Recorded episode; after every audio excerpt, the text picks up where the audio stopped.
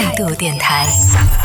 这里是为梦而生的态度电台，各位好，我是男同学阿南，来喽来喽，各位小可爱，你等了一整年的年度热词终于来了。每年到了年末的时候，各大平台都会推出各种各样的盘点，从年度热歌、年度热词到年度新闻、年度人物，大家都希望在这一年结束之前，可以通过这样的一些盘点，为这一年画上一个圆满的句号。但是，一年三百六十五天当中，每天都有各种各样的新鲜事、大事件在发生着，想要通过短短的十个词来做一个总结。多多少少有一点装不下的感觉，于是你就会发现，每年在年末的时候，由不同组织、不同平台进行的年度热词、年度流行语的盘点都会有所不同。那到底哪个榜单的总结才是最能够代表这一年的呢？只能说仁者见仁。那在本期节目当中，我们将会对近期搜狗、国家语言监测与研究中心、咬文嚼字编辑部、语言文字周刊四大机构平台发布的榜单数据进行一个综合对比，看看当中提到的这些年度热词与年度流行语。是不是你心目当中的二零二一年度关键词呢？首先，我们来关注到的是搜狗发布的二零二一年度十大流行语：躺平、社交牛叉症、YYDS、绝绝子、小丑竟是我自己、拿来吧你、多损啊、我 emo 了、你好像有那个大病。绷不住了。接下来关注到的是国家语言资源监测与研究中心发布的二零二一年度十大网络流行语：觉醒年代、YYDS、双减、破防、元宇宙、绝绝子、躺平、伤害性不高，侮辱性极强。我看不懂，但我大受震撼。强国有我。接下来关注到的是咬文嚼字编辑部发布的二零二一年度十大流行语：百年未有之大变局，小康，赶考，双减，碳达峰、碳中和，野性消费，破防，鸡娃，躺平，元宇宙。最后来关注到的是语言文字周刊发布的二零二一年十大网络流行语：卷，内卷。躺平，破防，emo，yyds，夺笋，更续，社恐，社牛，一整个某某柱。普信男女，以上就是四大机构平台发布的四份不同的二零二一年度热词流行语的榜单。因为不同的机构平台的评选标准各不相同，所以最终评选出来的榜单结果也会有所不同。那在对四大榜单进行了综合对比之后呢，我们就发现今年总共有九个关键词同时出现在了两个及两个以上的榜单当中，其中同时出现在两个榜单当中的关键词共有六个，同时出现在三个榜单当中的关键词共有两。个，而同时在四个榜单当中都有出现的关键词仅有一个。接下来我们也将和各位一起来关注一下这九个关键词分别是什么呢？首先来关注到的是同时出现在了两个榜单当中的关键词：emo。二零二一年，我不开心，我难过，在网络上有了新的流行表达，那就是我 emo 了。emo 一般是用来表达不开心或者是抑郁等等这样的一些负面情绪，也有网友把 emo 解读为一个人默默流泪的缩写。元宇宙，元宇宙可以算得上是二零二一年科技领域最火的一个概念了。二零二一年十月底，Facebook 正式更名为 Meta，更是将元宇宙的概念在全世界铺开了。元宇宙的前身是元界，最早是出现在一九九二年尼尔·斯蒂芬森的科幻小说《雪崩》当中，那是一个平行于现实世界的虚拟数字世界。元宇宙作为虚拟世界和现实世界融合的载体，同样也是蕴含着社交、游戏、办公等场景变革的巨大机遇。基于元宇宙而发生的一系列构想，背后是人类生活方式的重大变革。双减，双减指的是进一步减轻义务教育阶段学生作业负担和校外培训负担，其目标是使学校教育教学质量和服务水平进一步的提升，作业布置更加的科学合理，让学校课后服务基本满足学生要求，学生学习更好的回归校园，校外培训机构的培训行为也能够得到全面的规范。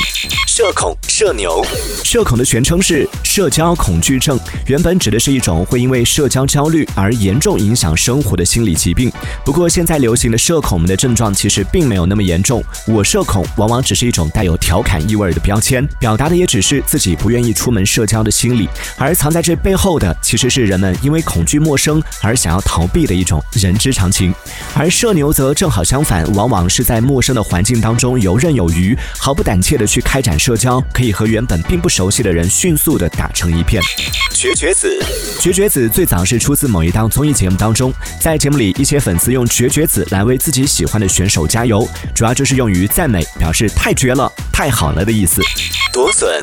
夺笋是多笋的东北方言谐音，大多用于吐槽某个人很缺德，也是由网络主播带火的一个流行词。在相声当中，经常会听到将多字读为二声的夺，就比如夺笋呐。由于夺笋这个词当中包含着实体的竹笋的笋，也是非常具有画面感的，于是便衍生出了山上的笋都被你夺完了这一类的变体。二零二一年与夺笋类似的槽言草语还有你礼貌吗？离谱，我不理解等等。刚刚说到。这些都是同时在两个榜单当中有出现的年度热词，而接下来要关注到的就是同时出现在三个榜单当中的关键词都有哪些呢